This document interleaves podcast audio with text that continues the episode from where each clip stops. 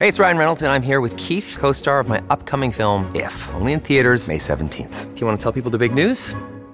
All right, I'll do it. Sign up now and you'll get unlimited for $15 a month and six months of Paramount Plus Essential Plan on us. Mintmobile.com slash switch. Upfront payment of $45 equivalent to $15 per month. Unlimited over 40 gigabytes per month. Face lower speeds. Videos at 480p. Active Mint customers by 531.24 get six months of Paramount Plus Essential Plan. Auto renews after six months. Offer ends May 31st, 2024. Separate Paramount Plus registration required. Terms and conditions apply if rated PG. We're going to talk uh, about the transition and, and, you know, I mean, it's still there. And when you take a look at the royal family, you can, you can look at it in a number of different ways. And one way I think a lot of people look, I mean, it's called the firm in some circles, right? It's a business. It's in a lot of ways.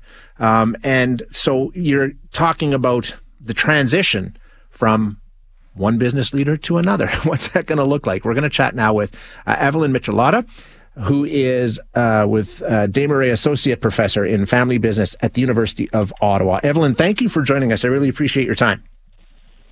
Oh, thank you very much for the invitation. You know, and when you talk about this, the, the, the, transition from Queen Elizabeth to King Charles, it almost is like a transition within a business. But as you would have in a lot of businesses, there, there's a plan in place. There's tradition. There's this is the way we do things. So they're not making this up as they go, right? There is there is a plan, and everybody is following along. Yeah, absolutely. This is probably one of the most planned uh, succession and transition in the in the history of uh, business, so to speak.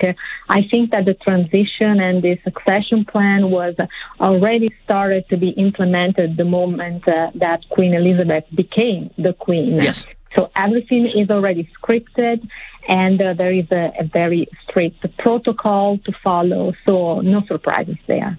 So when you take a look at where we are, and you know, a lot of eyes, uh, so much focus, so much attention being paid to this, and we know there's been controversy within the royal family from time to time that sort of derailed some of the work that they like to do. The Queen always seemed to rise above that, and she was seen as steady, stable, stoic and above all of the drama. Prince Charles was the drama in a lot of cases. Can he be that mm-hmm. source of stability and stoicism that she's been recognized as? Well, I really like the way you you put it because uh, that's also how I see it uh, in terms of uh, a, a, scholar who has studied institutions and especially how they are maintained and changed. I see Queen Elizabeth as an institutional guardian. She was the guardian of the institution of the monarchy. Yeah. I think we all have a lot of respect for her because she was above the scandals, above the drama. She considered herself a public servant, and her life shows that she had a life of duty, obligation, and service. And what I think matters a lot is the fact that she sacrificed uh, the family in some occasions to the for the stability, to the crown, to the firm. Um, so in that case, that that's what uh, gives her this uh, this aura of being above and uh, always, you know, serving um, the crown.